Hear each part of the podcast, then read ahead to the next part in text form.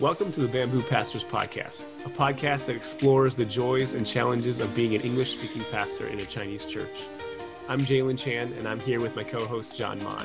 Hey, everyone. Together, we host the Bamboo Pastors Podcast. We're glad that you're here with us. Come on in and have a seat at the table. John, always good to talk with you. I'm glad to see you on Zoom. How has your week been? What have you been up to? Good. Actually, this morning I recorded a sermon for our English congregation. I think whenever I record messages, it's always a little nerve wracking. I don't really like preaching into a camera. How about you? I am also still getting used to preaching to a camera. Been doing it for, I think, almost every week since you know since the beginning of the pandemic and it's still just uh it's not the same right? And it's it's not super fun but whatever it is what it is and we keep doing what we need to do. Yeah this is only my second time since the pandemic began so i probably don't really have anything to complain about. Yeah but so so as you know our kids are doing homeschooling right now um, and we're doing a unit on oceans. And so our kids are learning about different sea creatures and uh, we talked about manatees this past week and the nice. My favorites.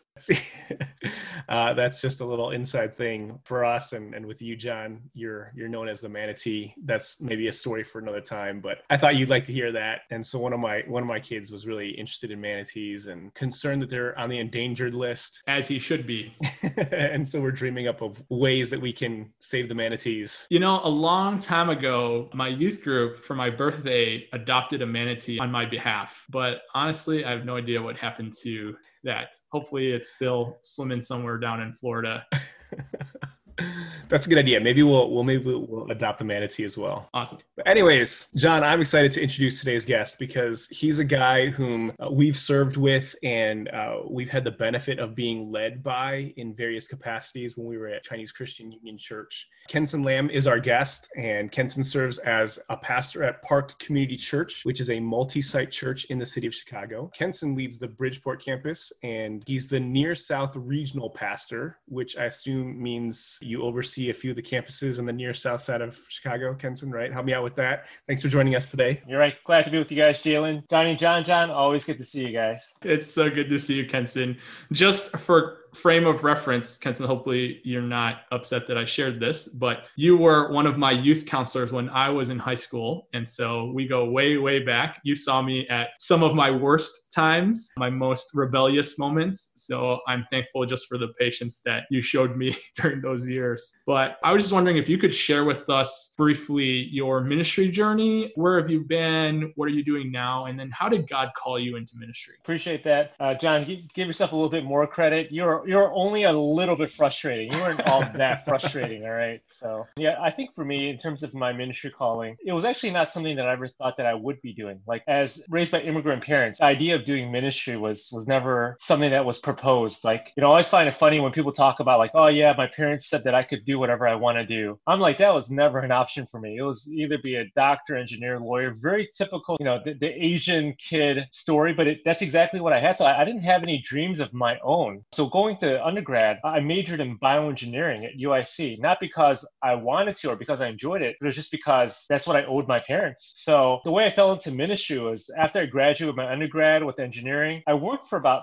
probably three to four years, and I was just miserable. I was like hopping between jobs. I was getting written up on probation because it was just bad. And also, when I was studying my undergrad, I was put on academic probation twice then. So it, it only go to show like like something clearly wasn't lining up with my passion. But the one thing that I kept going to is as soon as five o'clock hit, boom, I'm running to prepare for Bible study or youth group, you know, or something else ministry related. And then I remember one day I was meeting with uh, Pastor Donald, um, who was the associate English pastor at CC At the time. I had a relationship where I could just walk right into his office and just bother him whenever I wanted to. And one day I was sitting there and I was just sharing like how frustrated I was at work. He just looked at me and said, Hey, Kensen, have you thought about taking a class at Moody? And I was like, shut the door. Like that was the first time like I ever heard anyone mention anything about potentially looking into this. And kind of that one moment, I don't even think Pastor Donald knew what that question did to me. But that one moment began to open a door where I just started to pray and fast. God, is this something that you want me to do? And at that time, I was still just uh, actually I, I was engaged to my then fiance, you know, my soon to be wife, and we we're praying about it, but nothing solidified around it. But then eventually, two years into marriage, we're like, I think that this is what I want to do. So it was really one of those things where I didn't initially feel called to it, but then the things I started giving myself to, the way, the things I was running to, the things that brought me the most life, people were just like, Kensen, like you really got to consider and pray about what this looks like. And everyone around me was very affirming about it. In addition to that, too, it's just with my studies at, at undergrad at UIC, where I was on probation, I was getting some of the best grades in my entire life, you know, at Moody. Like I remember Jalen and I, we, we took a couple of language classes, and I was like, man, let's let's do this. You know what I mean? Like I, I had, a, I had a poster in my house that said, you know, Jalen will not defeat me. You know what I mean? stuff, stuff like that. So, but but that's really how I felt called into ministry. It was just one of those things where God just kept affirming, you know, opening different doors and bringing other people into my life. And Pastor Donald, like, I think it just goes to show again, just like how when us as leaders speak into other people's life, it can really open incredible doors of just vision and hope and stuff like that. So, yeah, that's awesome. I love how God has ordained people in our lives at specific moments to speak truth into our lives or to spark something that gets us moving into a direction that he wants us to go. But going back to your parents, then how did they respond to your call to ministry? How did they react when you told them this is where I'm going to go? Yeah, you know, my, my parents um are still not believers. Uh, my mom, she she claims to be a Christian, but really the reason she claims to be a Christian is because that's really in her mind like the best deal out there. Like, oh, I just have to believe in Jesus, I go to heaven for all eternity. There's no denying of oneself, you know what I mean? Like, there's there's nothing like that. So yeah, so I, I would consider my parents parents and my wife's parents to not be believers. So when I wanted to pursue ministry, it was received with a lot of negativity. They were very angry at the church. They felt that I was being brainwashed. The very fear that they had when I started going to youth group has come to fruition, where like, oh my goodness, my son has now become so indoctrinated by this church that he's going to give his life to. Like, so all that to say is that it was a very difficult season. And by the time I made the final decision that I'm going to go ahead and pursue this calling, I was already married married. So my wife and I were on the same page. We're like, we're gonna do this. And I remember um, the moment when I talked to my parents and said, like, this is what I'm gonna do with my life. I knew that it brought a death to the family, especially being the older son in the family. The pressure that I've always felt is that my parents who immigrated from Hong Kong, they never had any ambitions to be anything more than a blue collar worker. My mom, who's now for the last 30, 40 years has been just like a data entry person. Like she literally just types numbers in all day and my dad was a takeout restaurant chef for for 30 years you know 30 plus years of his life. He never had any aspirations for them to have money or career or prestige. It was all on the kids and especially on the oldest son all on me to be that right? Because you guys know how it works in chinatown right? Like the parents are always pointing to their kids like yeah look at my kids. They're a doctor. Yeah look at my kids. They're going to northwestern. Look at my kids. You know what i mean? And it gives them validation that the sacrifices that I've made the choices I've made to sacrifice has been worth it. And to be able for them to, to understand now that your son is going to be a pastor when they don't understand who Christ is, is just absolutely devastating. And I knew that when I did that, that was probably the hardest moment of my entire life because I knew that there was just a death in the family, a death of their dreams. It was really hard. Those first couple of years of just going into ministry and school, it was difficult. And then also on my wife's side, uh, her parents did not receive it well. They felt like I did a bait and switch, like, hey, you know, we gave our daughter to you, and then you go ahead and do this you're not going to be able to support her, this and that, and, and you can tell there's a little a level of resentment behind that as well too. So yeah, it was it was really really hard, very difficult that season. As a shame honor culture, it's such a strong pull and desire to really please your parents and uh, do what brings quote unquote honor to the family. Yet at the same time, you have this strong, clear call from Jesus to give your life in obedience to Him and to serve Him, and so how did you balance those two things like even after the initial they're upset at you they think you're throwing your life away so then in those early years how did you kind of navigate that tension so my, my wife and I knew that going into this, that this is how they were going to receive it. And the conviction that we felt is that now is an opportunity to be able to show them how, as Christ followers, it does not make us uh, worst kids. It makes us the best kids. You know what I mean? Like, at least in, in their eyes. And my wife and I, we were absolutely committed to doing everything that we can to show them how the love of Christ is not just something that's in word, but that it's completely transformed uh, our life. Because the other option would have been like, forget you guys. I don't care what you guys have to say. You know, I'm married already. I'm doing my own thing. I don't need your permission. But my wife and I was like, that that is not how we're gonna handle this. So even amidst all the disappointment and all the pain, like my wife and I, like we were continually proactive in honoring uh, our parents. You know, setting up family meals. That even though I might not live up to the value of financial stability, of having the name, prestige, and title of whatever, the one Chinese value that I could honor and do really well was the family piece and to show through presence, show that through little things like taking them out to meals, you know, showing up, you know, I'm visiting their house, you know I mean? Like on a weekly basis, just to, to swing by and, and, and talk with them so that he can see over and over again, all right, you know what? This church thing isn't all that bad. As you can imagine, every time we had a family dinner, this was always a topic of conversation. Like, you know, how much longer are you going to do this? You know, do you really think you support your wife? You know, do you think you could really raise a family like this? Do you think you could really buy a home? Like that was a constant conversation. But I remember a big turning point. I was taking my parents out to a family trip. So my parents were a little bit older. So one of the ways that I wanted to love and honor my parents was to actually take them out like on family vacations. Like my wife and I would just do that and spend a week together. And we went to Toronto for a week, which is like here in Chicago, kind of like Mecca for us. You know what I mean? Like you got to go there and eat all the Chinese food.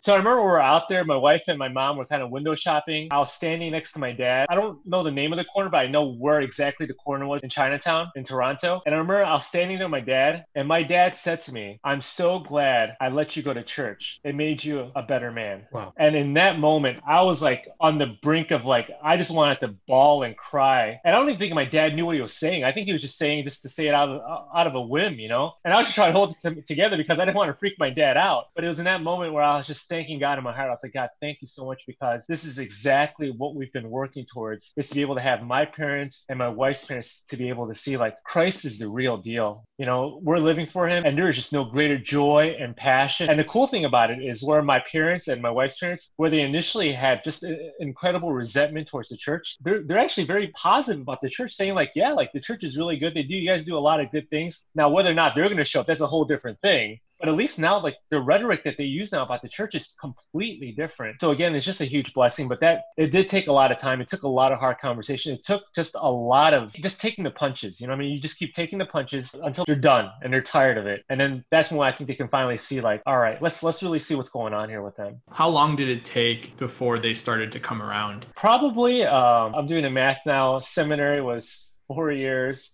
three years at ccuc yeah so about seven years so it didn't really happen until I actually transitioned to Park Community Church in, in 2010. It took a long time. And actually, that's when I also had my first son as well. So I think a lot of that kind of all played into it. They were also able to see like our parenting and how it was so radically different from theirs. So I think that all played into it. So it, it took a long time. It, it, was a, it was a long, it was a long journey. As you're sharing that story about you and your dad in Toronto and how he was glad that he was able to send you to church, what are some of the benefits that you saw or that you felt being at a Chinese church? Many things. Well, besides meeting my wife and marrying her, like obviously that that's that's that's a, that's a major highlight. A lot of great things. Well, first off, just learning like just a strong work ethic, a serving ethic at CCC, and also kind of the other networks of Chinese churches. Like what my feeling and what I've observed, and doing like teen camp ministry, working with other counselors from different churches, like you just get this sense of there's not a lot of pretentiousness. It's kind of like let's get the job done. Let's work hard. If we need to work later hours, let's get it done. With the circles that I was working with, like just a a high spirit of collaboration, you know, willingness to to work with the team. Like no one really cared who got the credit as long as the work got done for Jesus. And I really love that aspect of working the Chinese church. And this might be true just for ethnic churches in general, was just like a high value around community and fellowship and friendship and lingering and talking. Like I've always assumed this, uh, but when I transitioned to Park, which is a predominantly white church, once you give the benediction and say amen, people like file out. Like before you know it, like there's only like 10% of the room left left in the room. Like everyone else is gone. But back like in the Chinese church, like you you you pray amen. And people be hanging out in front of the CCUC like doors for like another hour and a half. Like it might be longer than the fellowship time. And I miss that and I love that.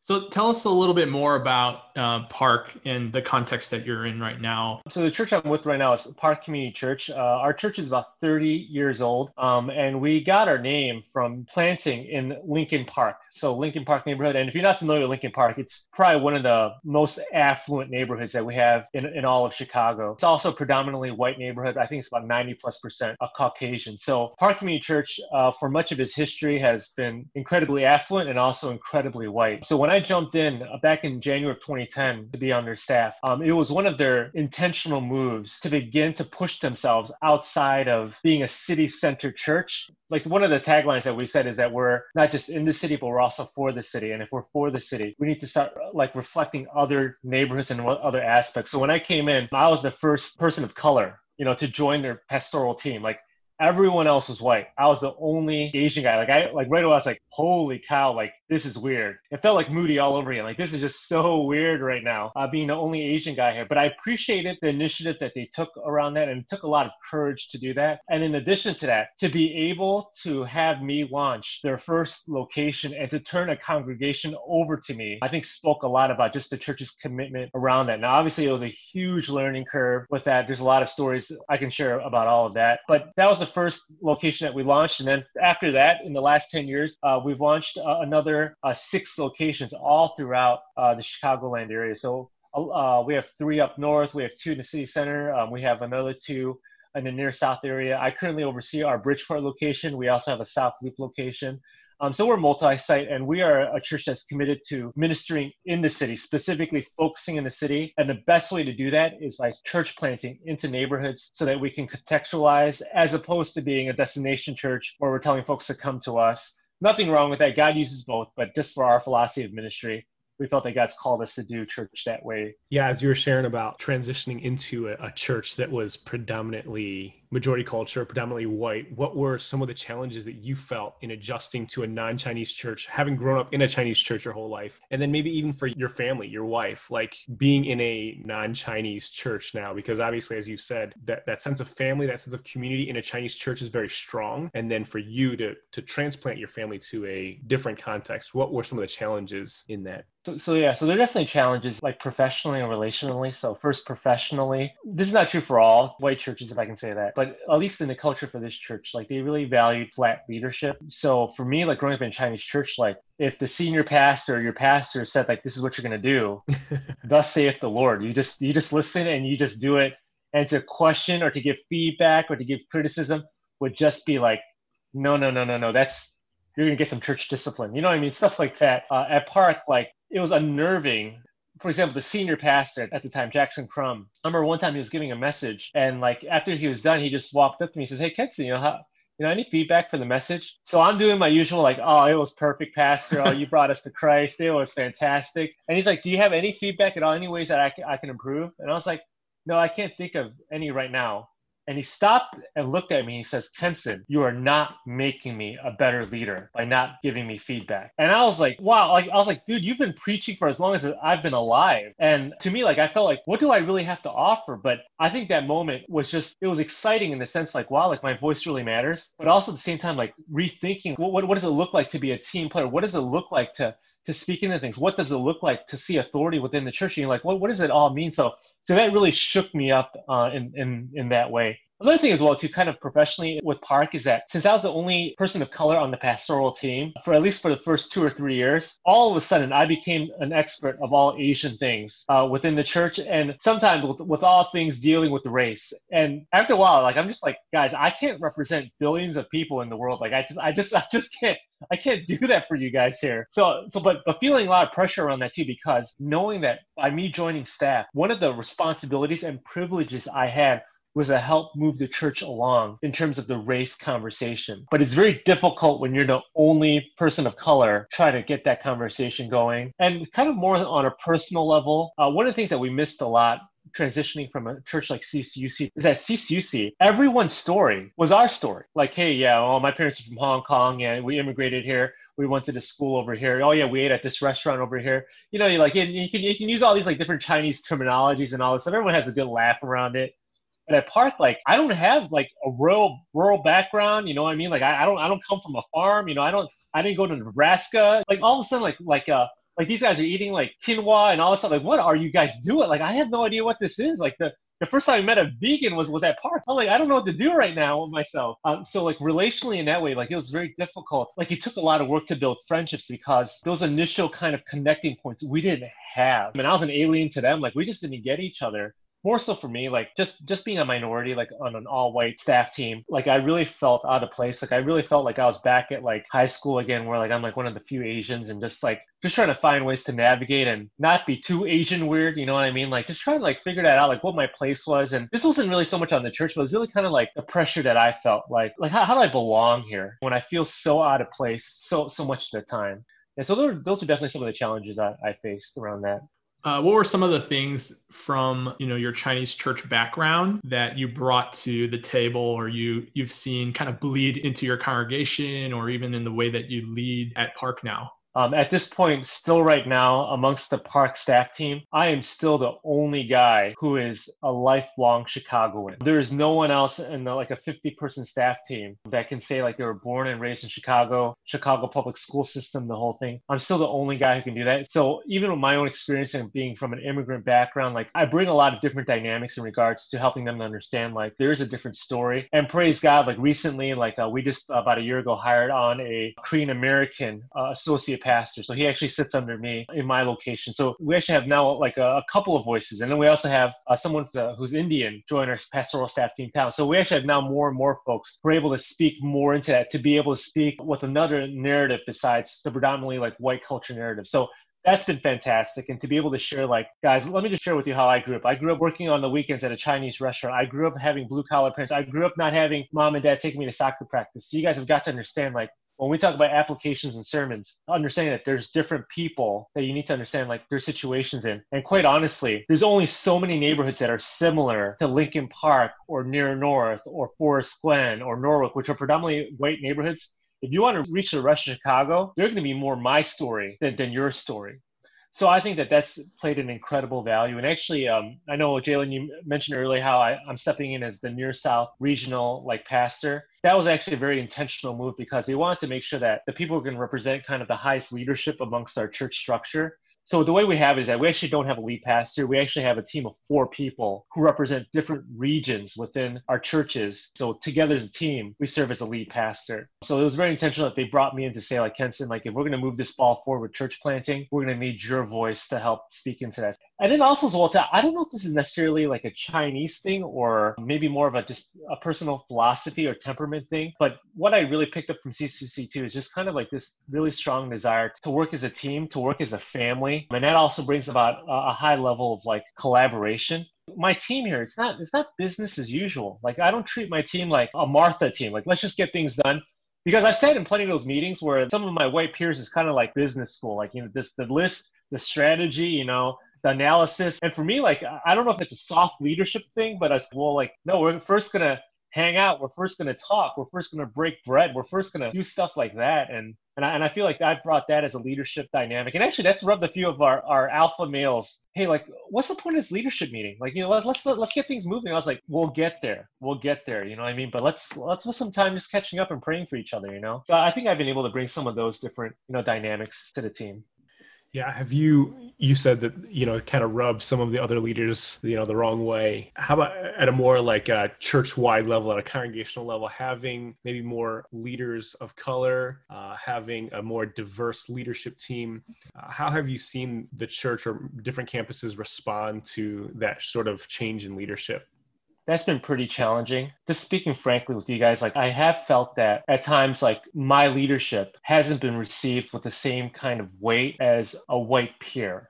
For example, like uh, when we launched our Bridgeport location, we first started off with percentage wise 60% Caucasian and 40% minority. About two years into it, the numbers completely flipped where it was 60% minority and 40% were Caucasian. And the numbers of Caucasians were starting to drop and keep dropping. So it was, it was a concerning thing. Like, you know, it was a good thing in the sense that we're having more people of color sitting in our seats. And on Sundays, like, I actually have to tell my worship coordinator, like, hey, like, we need to work harder to make sure that we have white people up there because usually like in the white churches hey we need to make sure that we have some diversity up there. Like for me it was like the complete opposite situation. So actually like uh, i remember even just talking to my leadership team you know what's going on here? Like you know like what's happening? Because our numbers haven't like exploded. We're, we're still kind of at the same number. So percentage wise like what's going on here? And then as i was talking to the white folks who are sitting on my leadership team asking them like do you think it's because they have a hard time receiving leadership from an asian?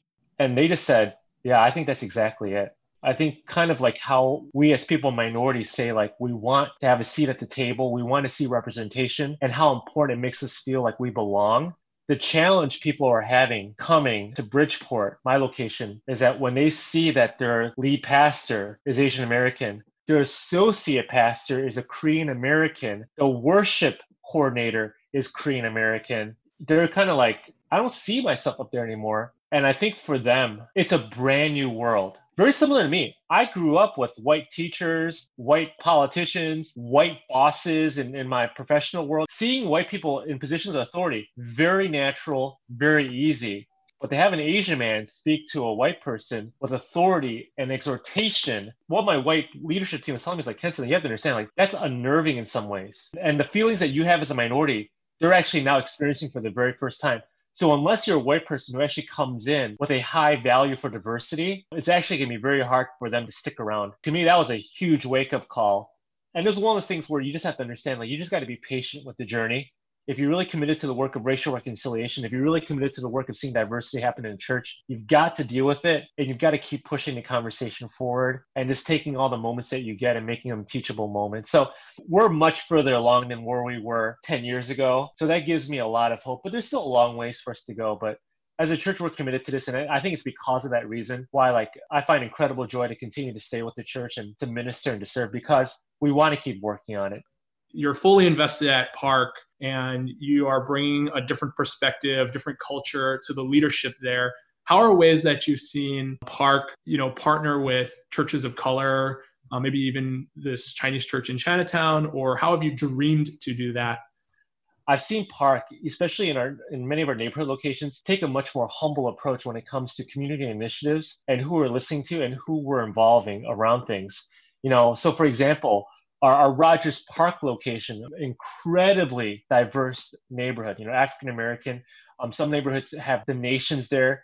And what we see happening with, with a lot of that is that we are allowing our folks, especially our pastors of color, to be able to give leadership and direction to the type of initiatives that we do as a church. We would have never done this 10 years ago, but where we have other staff members say, like, if that's what they said, that's what we should do. We should really listen to them because this is their world, this is what they're doing. And that to me is super, super encouraging you know, also as well too, like for us at, at Park, like we really believe that if we're going to get stuff done, we can't do it alone. So if we're going to do, we have to do it in partnership with other churches. For all our locations, like we're all trying to meet on a monthly or weekly basis, just trying to meet up with other pastors within the neighborhood, building those type of relationships, and not just white pastors, but also Latino pastors you know asian pastors and so forth. So that's that's been really really good. We're planting churches to be neighborhood based so we're not looking to come in and take over but we just want to be investing in the neighborhood. And that means just listening well. Sometimes it means like hey not not starting your own initiative but like hey if this church is doing that we come alongside of it and we give it engine power so doing a lot of things like that, and many of the churches that we, we work with and that we serve with um, is actually um, churches way smaller than us. And I think it, it shows incredible value to them when we're able to say like, you know what, we're going to follow your leadership in this. So we'll show up. Just tell, just tell us what to do. Yeah, I appreciate that heart of humility and that that desire for being teachable. Maybe for that person, maybe for one of our listeners who might be thinking about going into ministry, but they have immigrant parents or uh, parents who are very opposed to them going into ministry, what is one piece of advice or encouragement you would give to that person? And then just kind of broadly, uh, one piece of advice or encouragement that you would give to someone who's serving in a Chinese church right now? So, for the first person who's considering about going into ministry but have immigrant parents who aren't believers, or you already know not, are not going to receive this well, the first thing I would like to exhort you with is to first and foremost honor your parents. And what I mean by that is to be able to show them before you even make this decision are you living in a way that is faithful? Are you living in a way that has integrity? Are you living in a way that is loving and caring for your family? If you are not doing that right now, it actually would be a poor witness to then all of a sudden say, I now want to go into ministry when you haven't been living a life that has shown a consistency of putting Christ first in the way that you treat others. So that would be my first advice to you is that, you know, how have you been treating your parents? How present have you been? How well have you listened? Have you been doing these things? If you haven't, that is your starting point. You need to do that. And after you've invested that time well, then have the conversation and be able to share clearly and boldly about what you believe God is doing with your heart. And kind of with my story, um, there is no easy way that they're going to receive this. There, there is just none. But do not be argumentative. Do not fight. Listen well. Hold firm on your position, and then be ready for the long haul. And what I mean by that is you just continue to love and love and love and you wear them down and you're able to show them that you know what like this calling that i have towards ministry is not just a calling to work in a church this calling is also for you it's your life as well too. It's it's my family's life as well too and to be able to minister to them in that way. So your calling in ministry is not separate from what you're doing with your family. It's it's in tandem with it. And then for the for those who are currently working within a Chinese church, a mistake that I made as I was in the Chinese church is I started thinking to myself like, I'm in the minor leagues here. You know what I mean? Like this is just like at, at, at, that time it was like the willow creeks like those were the big churches at the time. Like man like you know i, I want to be at a church where there's a waterfall in the lobby i'm at a church where like there's like leak there's like water leaking from the roof. I'm kind of like that's not the waterfall i want. And i made the mistake of just thinking like because we're an ethnic church we're a neighborhood church you know we're an old church like oh this isn't cool. This isn't innovative. This isn't like what i've been reading in school or what everyone's talking about. These aren't the people who are writing all the big major books. That was an incredible error on my part. And I wish I could go back in time, talk to myself, and slap myself over the side of the head and just say, dude, do you realize just how beautiful this church is? Because what is beautiful, especially with a church like CCC, which is my only experience, is that this church has been in the same neighborhood for over a hundred years. And for a church like that to have the kind of credibility that it has within the neighborhood, and also as well to, to understand the missional distinctive that you have, that the church, yes, in every tribe, nation, and tongue, guess what? You have a part to play in that because your church can only reach a certain population that no one else can reach. I can't reach the people in Chinatown. I am in no way am I ever going to try to plant a church in Chinatown. Why? Because CCUC is there. So my job is to come along CCUC and to let them do their job well. You know what I mean? So all that to say is that uh, for those who are currently working within the Chinese church, crush it for Jesus. What you do is so vastly important.